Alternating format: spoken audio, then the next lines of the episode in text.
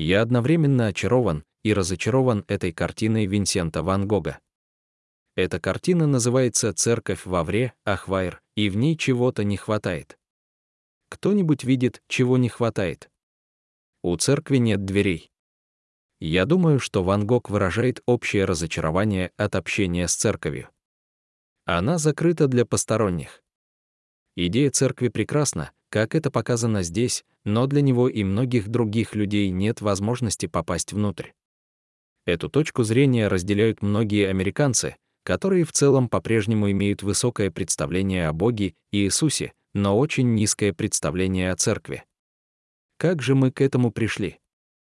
Сегодня мы рассмотрим текст из Евангелия от Марка 2, в котором Иисус заново определяет, кто в церкви, а кто нет. Это главная идея сегодняшнего дня. Мы находимся в второй главе второй серии нашего путешествия по Евангелию от Марка, которую мы назвали «Движение неудачников». Потому что уже в самом начале мы видим, какими людьми окружает себя Иисус. По мере того, как мы приближаемся к 13 главе, позвольте мне поместить нас в эту историю, чтобы мы могли сориентироваться. Марк в середине излагает так называемые пять конфликтных повествований. Процессе формирования своей команды Иисус также сталкивается с религиозными лидерами с начала второй главы по главу 3, 6. Пять конфликтов включают в себя исцеление парализованного человека, которое мы рассматривали на прошлой неделе.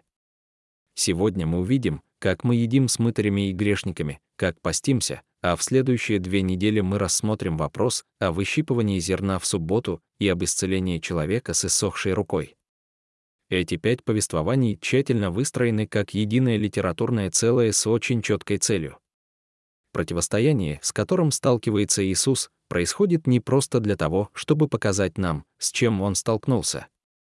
Напротив, Марк использует эти встречи как возможность показать нам, кем на самом деле является Иисус. Он завоевывает популярность в народе, но в то же время власти отвергают его, и в конечном итоге дело доходит до распятия. Конфликтные повествования следуют основной схеме. Один Иисус действует. Он что-то делает или говорит. Затем два. Власти не одобряют эти действия. И в основе их возражений лежит то, что Иисус не следует их законам. Не то чтобы он не следовал настоящей Торе, но существовал второй слой законов, устная Тора, которая состояла из рукотворных правил, придуманных за многие годы религиозными лидерами. Иисус не стеснялся пренебрегать этими законами, когда это мешало его служению. Далее следует третья часть схемы 3. Иисус самораскрывается, раскрывая те аспекты своей личности, которые помогают его первоначальным последователям и нам лучше понять, кто он такой. Позвольте мне сделать паузу и подчеркнуть это. Знать, кто такой Иисус, это самое важное, что вы можете сделать. Для них и для нас есть вещи, которые затуманивают истинную личность Иисуса. Наш личный багаж и история, какие-то обиды, нанесенные нам в детстве церковью, какие-то новости о том, как плохие евангелисты, наши собственные проблемы и вытекающие из них представления о Боге. Поэтому сегодняшний отрывок не может быть более важным, потому что для некоторых из вас он станет мостиком к тому, чтобы увидеть, кем на самом деле является Иисус. Два наших сегодняшних конфликтных повествования связаны с тем, что Иисус ест с грешниками, и с вопросами о посте. Эти два отрывка, несмотря на то, что они очень разные, связаны между собой по очень важной причине. Чтобы выяснить, как это происходит, я хочу начать с конца раздела, со стихов 21, 22, и двигаться в обратном направлении потому что эти два стиха фактически объясняют центральный момент всех пяти конфликтных повествований. Они дают нам интерпретационную линзу на следующие две недели. Марк показывает нам, что Иисус — лидер нового типа, и он вводит новый тип царства. Посмотрите на Марка. 2.21. Никто не пришивает к старой одежде кусок нестиранной ткани. Если кто пришьет, то заплата отрывается от нее, новая от старого, и получается еще худший разрыв. И никто не вливает нового вина в старые бурдюки. Если он это сделает, то вино прорвет кожу, и вино разрушится, а вместе с ним и кожа. а новое вино — для свежих бурдюков. Здесь мы видим две притчи, две метафоры, которые несут в себе один и тот же смысл. Новая ткань на старой одежде сжимается, когда ее стирают, тянется, растягивается и в конце концов разрывает старую ткань, в которую она была вшита. Точно так же новое вино расширяется в процессе брожения, и если его поместить внутрь старой хрупкой кожи, разорвет ее и разрушит. Смысл обеих мини-притч заключается в том, что новая эпоха царства, которую вводит Иисус, требует нового подхода, старые пути уже не годятся и не могут вместить то, что собирается сделать Иисус. Другими словами, если бы Иисус попытался навязать иудаизму свои учения и этические принципы, и если бы он попытался впихнуть их в иудаизм, то это означало бы, что путь Иисуса вписывается в категории, которые не были предназначены для его вместимости. Служение Иисуса — это новая заплата и новое вино. Он не является приложением, придатком, дополнением к существующему положению вещей. Он пришел не для того, чтобы быть просто интегрированным в то, что было раньше. Вопрос в том, оставят ли они свои религиозные дела и присоединятся ли к этому новому животворящему лидеру. Он, по сути, говорит, если вы собираетесь следовать старому пути религии, вы будете скучать по мне. И многие в конце концов скучают. Интересно, сколько из вас тоже скучают по Иисусу, потому что он отказывается быть дополнением к вашему существующему образу действий. Вы думаете, я просто посыплю немного Иисуса на то, как я веду себя в отношениях, или как я распоряжаюсь деньгами, или как я воспитываю своих детей. Я буду делать все по-своему, но немного Иисуса добавлю в блюдо, чтобы немного одухотворить или порадовать бабушку. Иисус — это не гарнир, а главное блюдо. Если вы будете делать все так, как делали всегда, просто пытаться добавить его в блюдо, то вам будет его не хватать. Итак, с этой интерпретирующей линзой в оправе наших очков давайте вернемся и прочитаем эти два конфликтных повествования, начиная с 13 стиха. «Он опять вышел к морю, и весь народ пристал к нему, и он учил их». Теперь я хочу обратить внимание на географию. На прошлой неделе мы видели, что в предыдущих стихах Иисус был в Капернауме, а теперь он вышел к морю и возвращается в Капернаум до конца главы. Почему? Почему Марк указывает на эти детали? Во-первых, я думаю, что они придают достоверность тому факту, что эти вещи действительно происходили во времени и пространстве. Это не сказки. Но также это соответствует повторяющемуся в Евангелии от Марка сюжету после того, как Иисус демонстрирует спасительную силу, как это было незадолго до этого при исцелении расслабленного, он удаляется в уединенное место, либо в пустыню, либо на гору, либо к морю. Я полагаю, что Иисус показывает нам, как выглядят отношения с Богом, они включают в себя как мощную активность, так и тихую близость. Они включают в себя тяжелый труд и активное уединение. На следующей неделе мы подробнее рассмотрим важность субботнего отдыха. Посмотрите, 14 и, проходя мимо, увидел Левия, сына Алфеева, сидящего у мытарств, и сказал ему, «Иди за мною». И он встал и пошел за ним.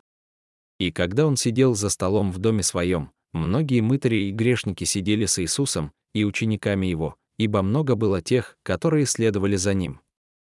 И книжники фарисейские, увидев, что он ест с грешниками и мытарями, сказали ученикам его, зачем он ест с мытарями и грешниками. И, услышав это, Иисус сказал им, здоровые не имеют нужды во враче, но больные. Я пришел призвать не праведников, а грешников. Вот что я хочу, чтобы вы увидели сегодня. Иисус радикально пересматривает вопрос о том, кто есть, а кто нет. Первый аспект — Иисус включает тех, кого вы меньше всего ожидаете и так. Иисус шел и увидел Левия, известного также как Матфей, сборщика налогов. Я хочу напомнить вам об ужасном положении мытарей в том обществе. Их презирали и считали ворами, в основном потому, что они были известны своими придирками. Помните, Израиль был оккупирован римлянами. Поэтому иудей, согласившийся работать сборщиком налогов, был предателем. Они отбирали у своих соотечественников, забирали часть для себя, а остальное отдавали своим заклятым врагам. Мытари ненавидели, их отлучали от синагоги, позорили перед родственниками и друзьями, они могли сделать дом нечистым, просто войдя в него. Они были лишены права занимать какие-либо общественные должности, не могли быть свидетелями в суде. В учебниках истории они фигурировали наравне с убийцами. То, что Иисус обращается к Левию с просьбой следовать за ним, это скандал и в то же время надежда для всех нас. Для всех тех, кто когда-либо думал, Иисус никогда не сможет использовать меня, этот рассказ для вас. И вы заметили в 14 краткость призыва Иисуса и мгновенное и радикальное послушание Матфея, он просто говорит «иди за мной». И он встал и последовал за ним. Это похоже на призыв рыбаков в предыдущей главе, но здесь призываемый социальный изгой. Матфей был придорожным сборщиком налогов, представьте себе кассы на шоссе, только без машин и с пыльными дорогами. Матфей встал и тут же оставил свою маленькую кабинку и все деньги, которые лежали у дороги. То, что имело для него такое большое значение, теперь меркло по сравнению со следованием за Христом. Чтобы следовать за Иисусом, нужно отказаться от того, на что вы привыкли полагаться как на гарантию своей безопасности, даже своей идентичности. И мне нравится стих 15. Мы попадаем прямо в гостиную этого отверженного, когда он сидел за столом в своем доме. Мы думаем, го, они только что познакомились, а он уже общается с ними. Иисус дико настроен на отношения. Иисус идет туда, куда другие люди не пошли бы, и принимает людей, которых другие отвергли бы. Это приводит нас ко второму аспекту радикального пересмотра понятия «кто в доме» и «кто вне дома». Иисус демонстрирует дружбу с отверженными, Иисус преследует Леви. Леви следует за Иисусом. Леви идет и забирает всех психов, девушек с короткими юбками, парней, от которых пахнет травой, сексуально озадаченных и сломленных. Он собирает всех необычных людей, социальных неудачников, изгоев. Я имею в виду, что это похоже на эпизод программы Celebrity Rehab, разве она еще существует? У каждого есть своя история. Эти люди определенно не ходят в церковь, но они приходят в дом Леви. Он устраивает вечеринку, и в списке приглашенных было много мытарей и грешников, причем в число грешников входили проститутки и известные воры. Вот почему это так радикально. В иудейской религиозной культуре того времени доминировало понятие чистого и нечистого. Я имею в виду не личную гигиену, а религиозную чистоту. Например, если вы прикасались к прокаженному, вы становились нечистым, или к мертвому телу, вы должны были находиться в карантине в течение семи дней. Теперь вы можете подумать, что у них есть медицинские причины. Но посмотрите, кто еще входил в эту категорию. Также нельзя было прикасаться к язычнику, блуднице или мытарю. А если прикасался, то должен был пройти ритуальное очищение.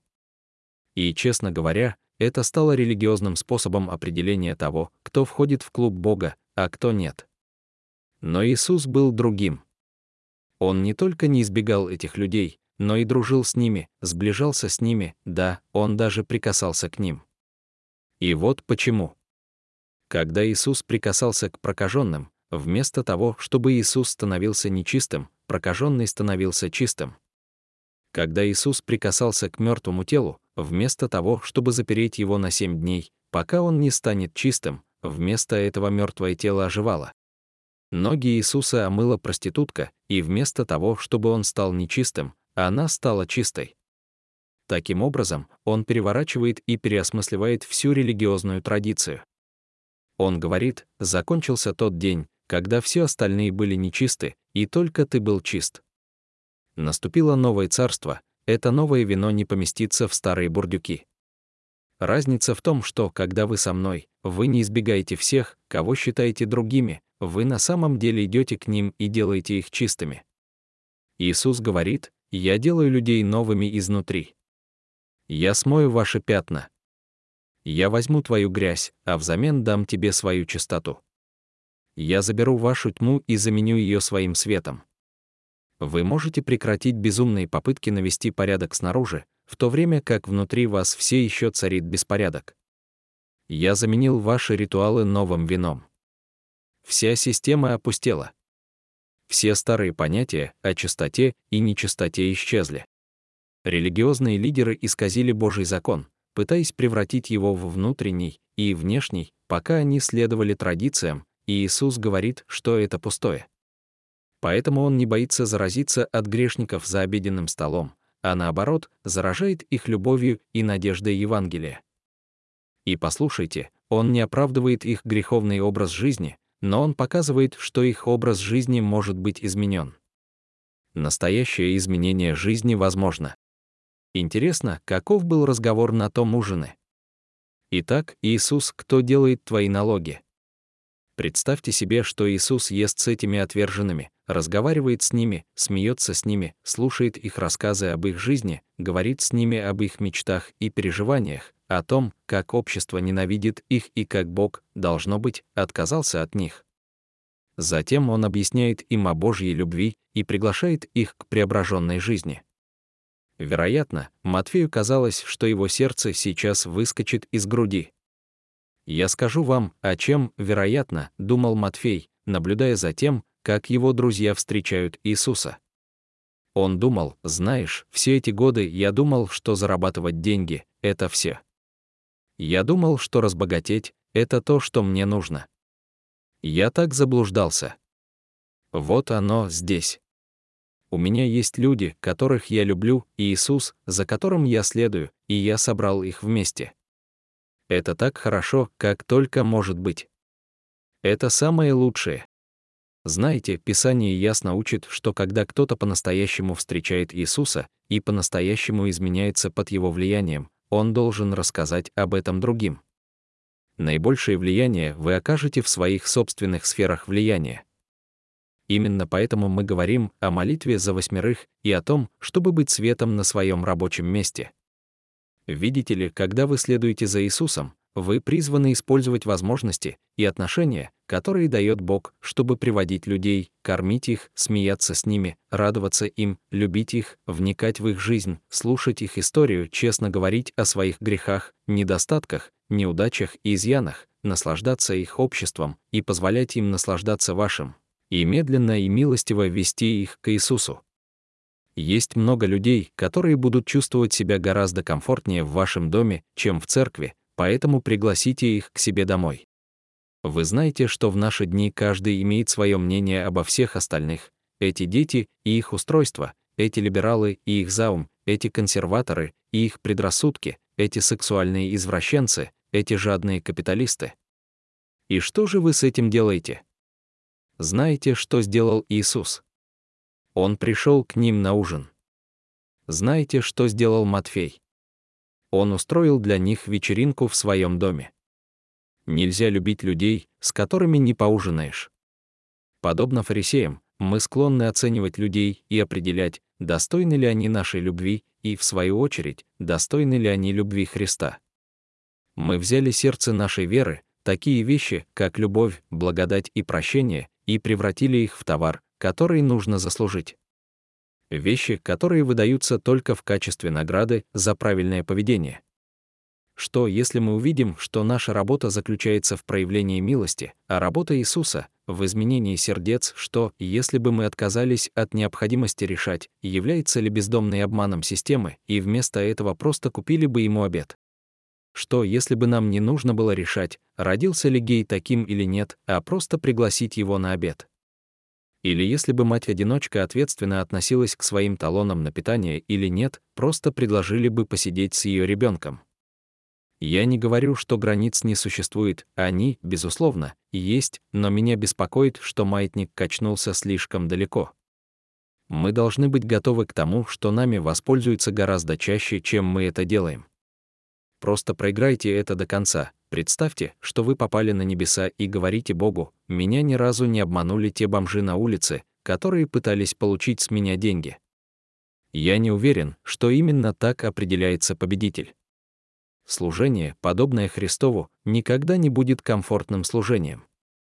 И я думаю, что Иисус хотел сказать, что существует новый метод оценки праведности. Он не просто бесцеремонно отвергает старый закон, не просто задирает нос к религиозным условностям, он представляет контраст. Есть два разных пути, по которым люди подходят к Богу, и они совершенно несовместимы. Один ведет к жизни, другой — к смерти.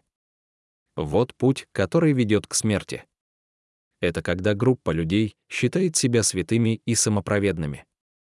Тогда они придумывают свою собственную шкалу для теста на праведность, оценивают ее, ставят себе 5 с плюсом, а всем остальным — минус. Именно так поступали религиозные лидеры, и, кстати, я иногда вижу, как поступают христиане и сегодня. Я в деле, и вся моя команда в деле, и вот все правила, которые мы решили считать самыми важными, и если вы не соблюдаете наши правила, то вы выбываете. Мы поем «Удивительная благодать», которая спасла такого убогого, как я, но мы имеем в виду только таких убогих, как мы. Для нас слишком удивительно представить, что та же самая благодать, которая спасла нас, распространяется и на других людей, которые, по нашему убеждению, заслуживают Божьей кары. Позвольте мне сказать, что весь этот тест был разорван Богом и выброшен в общую папку. Теперь вопрос стоит так, что вы собираетесь делать с Иисусом, следовать за Ним или отвергнуть Его. Откликнетесь ли вы всем сердцем на предлагаемую вам свободную благодать, поймите ли, что вы ничего не можете сделать, чтобы заслужить праведность, а затем пригласите Его стать Господом вашей жизни и радикально изменить вас изнутри. Новая личность, новые приоритеты, новый образ мышления, новый способ говорить, новый способ вести себя. Эти изменения происходят не в результате внешних усилий по изменению поведения, а в результате приглашения Иисуса стать и Спасителем, и Господом. Теперь Он оценивает праведность исключительно потому, как вы поступаете с Иисусом. В конце этого раздела в 17 стихе Он говорит, «Я пришел призвать не праведников, но грешников», и к концу Евангелия от Марка мы узнаем, что все люди грешны. Все, включая внутренний круг учеников, мы все далеко не достигли славы Божьей и нуждаемся в Спасителе. Итак, мы увидели, что Иисус включает в свой круг тех, кого меньше всего ожидаешь, Иисус моделирует дружбу с отверженными. Третий аспект этого переосмысления вопроса о том, кто есть, а кто нет, заключается в следующем. 3. Истинные ученики Иисуса отдают предпочтение отношениям, а не ритуалам. Это третий конфликт. Посмотрите на 18 ученики же Иоанна и фарисеи постились. И пришли люди и сказали ему, почему ученики Иоанновы и ученики фарисеевы постятся, а ученики твои не постятся? Иисус же сказал им, могут ли поститься брачные гости, пока жених с ними? Настанут дни, когда жених отнимется от них, и тогда они будут поститься в тот день. Помните, что здесь речь идет о новом царстве Иисуса в сравнении с законнической праведностью новая заплата на старой одежде, новое вино в старом бурдюке. Наш новый лидер показывает нам последствия его нового царства и противопоставляет его старым ритуалам. На этот раз поле битвы — пост.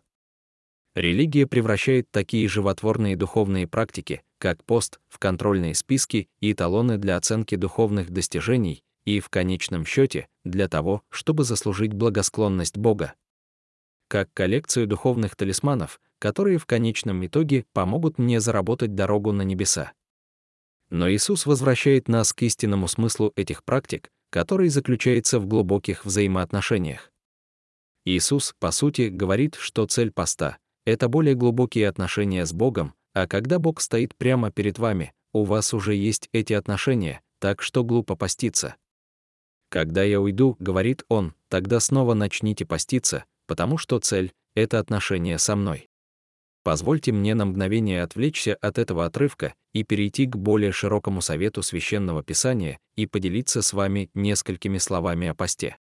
Заметьте, Иисус не осуждает пост, а напротив, подтверждает его. После его ухода.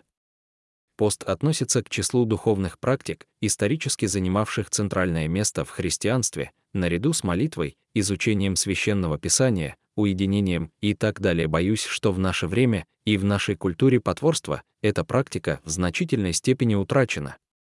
В Ветхом Завете был указан только один день, когда пост был обязателен для всего Израиля — день искупления. Но ко времени Иисуса пост превратился в традиционный ритуал, привычный для большинства религиозных людей. фарисеи постились в понедельник и четверг каждую неделю как выражение благочестия и самоотверженности.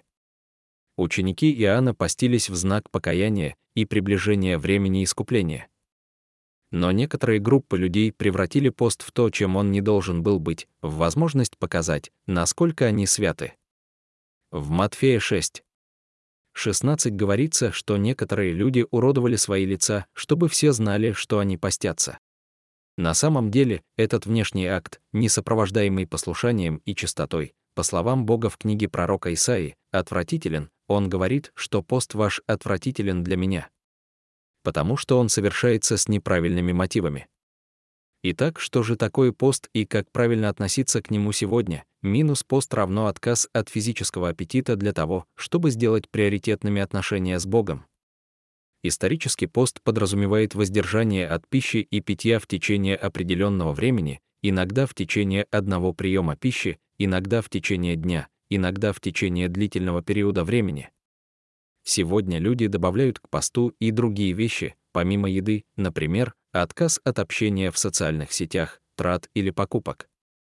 И что отличает духовный пост от современных тенденций, таких как прерывистое голодание, так это то, что он в первую очередь не ради пользы для здоровья, хотя и это вполне реально. Это, прежде всего, приоритет духовного над физическим. Это означает, что когда наступает голод, вместо того, чтобы насытиться едой, я позволю себе напоминание о том, что нужно искать Бога и наполнять свою душу. Этот акт самоотречения может показаться не очень значительным, в конце концов, это всего лишь прием пищи или поход в торговый центр, но он заставляет нас встретиться лицом к лицу с голодом, лежащим в основе нашего существа.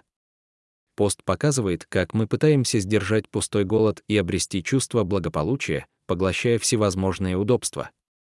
И через самоотречение мы начинаем понимать, что управляет нами. Наши маленькие отказы от себя показывают нам, как мало у нас вкуса для сосредоточенного общения с Богом. Некоторые христиане сделали пост еженедельной практикой, другие постятся время от времени. Причины для периодического поста личное духовное обновление, напоминание себе о главенствующей роли Иисуса в своей жизни, люди постятся во время интенсивной духовной войны или в поисках Божьей воли для принятия важного решения, иногда бывают сезоны корпоративного поста среди членов церкви для молитвы и солидарности. Я знаю, что наши пресвитеры регулярно постятся, когда перед церковью стоят важные решения. Время от времени мы также постимся всей общиной Грейс. Но очень важно помнить, что цель поста не в том, чтобы манипулировать Богом или заставить Его сделать то, что вы хотите, а в том, чтобы действительно искать Его и Его волю и прийти к родственному пониманию Его взглядов на то, с чем вы столкнулись. Я хочу призвать нас как церковь вернуться к практике поста. Если вы живете в группе, попробуйте сделать это вместе. Выберите день, выберите тему, пусть все постятся и молятся, а затем вернитесь назад и посмотрите, что Бог говорил вам в совокупности. Но если вернуться к теме, то Иисус говорит о том, что пост, как и все другие духовные дисциплины, это отношения. Мне нравится его ответ, когда он говорит, могут ли гости на свадьбе поститься, пока жених с ними. Он возвращает нас к этой центральной концепции нового царства — радости. В обоих рассказах подчеркивается радость нового царства. Иисус воспринимает свое пребывание с учениками как свадебное торжество с музыкой и весельем. Свадебное торжество в иудейской деревне обычно длилось семь полных дней. У друзей и гостей не было никаких обязанностей, кроме как наслаждаться праздником, вкусная еда, хорошее вино и танцы, которые выливались на улице. Из Иисуса получился бы ужасный баптист, интересно, кто из нас сбился с пути? В любом случае, Иисус говорит, что отказываться от себя в разгар такого праздника, когда жених находится прямо здесь, просто нелепо. Его приглашение к Левию привело к такому же перу со всеми отверженными. Радость — это норма хождения с Иисусом, и он говорит, что мое царство больше похоже на пир, чем на пост. Позже Иисус скажет, что Он пришел для того, чтобы наша радость была полной. Видите ли, Библия относит радость к категории необязательных для христианина вещей. Радость — это повеление, а безрадостность — серьезный грех. Возможно, это тот грех, с которым охотнее всего мирятся в церквях, где люди постоянно ходят с мрачным и раздраженным видом. Послушайте, во Вселенной есть существо, которое хочет, чтобы вы жили в постоянной печали, но это не Бог. Я слышал, как люди легкомысленно говорят, «Я увижу всех своих друзей в аду, где мы будем веселиться». Это грубое непонимание природы как Бога, так и сатаны. Бог для вашей радости, а сатана для вашего несчастья. Радость лежит в основе Божьего плана для людей, потому что радость лежит в основе самого Бога. Бог — самое счастливое существо во Вселенной. А это значит, что даже через сильную душевную боль и страдания идти с Иисусом — это радостно. Частично это объясняется тем, что Иисус переосмыслил понятие «кто здесь» и «кто там». Он открыл двери для отверженных. Следующий шаг — мы вернемся к вопросу об ученичестве, который сопровождает тему этого текста об Иисусе как Сыне Божьем и Сыне Человеческом. Он открывает нам это. Вопрос в том, как это представление об Иисусе побуждает меня жить по-другому. И я предложу следующий вопрос для борьбы со Святым Духом на этой неделе. Кто в вашей жизни является изгоем, которого Иисус побуждает пригласить на ужин? В заключение я хочу рассказать одну историю, которую я уже рассказывал, но не могу удержаться. Ее рассказал пастор Тони Кампола. Он прилетел в Гонолулу для выступления и никак не мог уснуть, поэтому в 3 часа 30 минут утра он отправился в ночную закусочную, чтобы перекусить. Сидя в своей кабинке, он подслушал разговор группы проституток. Одна из них упомянула, что на следующий день у нее 39-й день рождения. Остальные зашушукались, что ты хочешь за праздник. Она ушла в свой защитный панцирь и сказала, затаив дыхание, «У меня всю жизнь не было праздника, почему я должна ожидать его сейчас?» Кампола подошел к стойке, чтобы оплатить счет, и пока он там находился, сговорился с владельцем закусочной испечь торт для проститутки по имени Агнес. В перерывах между обязательствами Кампола на следующий день сходил за серпантином и другими украшениями, и они оформили заведение. Владелец закусочной разнес по улицам весть о ночной вечеринке, и к 3 часа 15 минут утра, казалось, все проститутки Гонолулу были там в ожидании.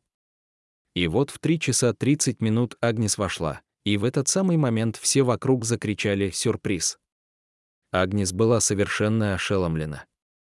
Она была ошеломлена, ее колени начали подгибаться от волнения, и она чуть не упала. Когда вынесли праздничный торт со всеми свечами, она окончательно потеряла рассудок. Она рыдала и плакала. Тони сказал, «Задуй свечи, Агнес. Режь торт». И она взяла себя в руки и задула свечи но она просто не могла заставить себя разрезать торт. Более того, она спросила, ничего, если я заберу его домой как есть, не разрезая. Они сказали, конечно, это же ваш торт. Тогда она встала с табуретки, подняла торт и понесла его высоко перед собой, словно это был святой Грааль. Все в ошеломленном молчании смотрели, как за ней закрывается дверь, никто не знал, что делать. Они смотрели друг на друга. Они смотрели на Тони. Наконец, Тони, как хороший пастор, встал на стул и сказал, что скажете, если мы помолимся вместе.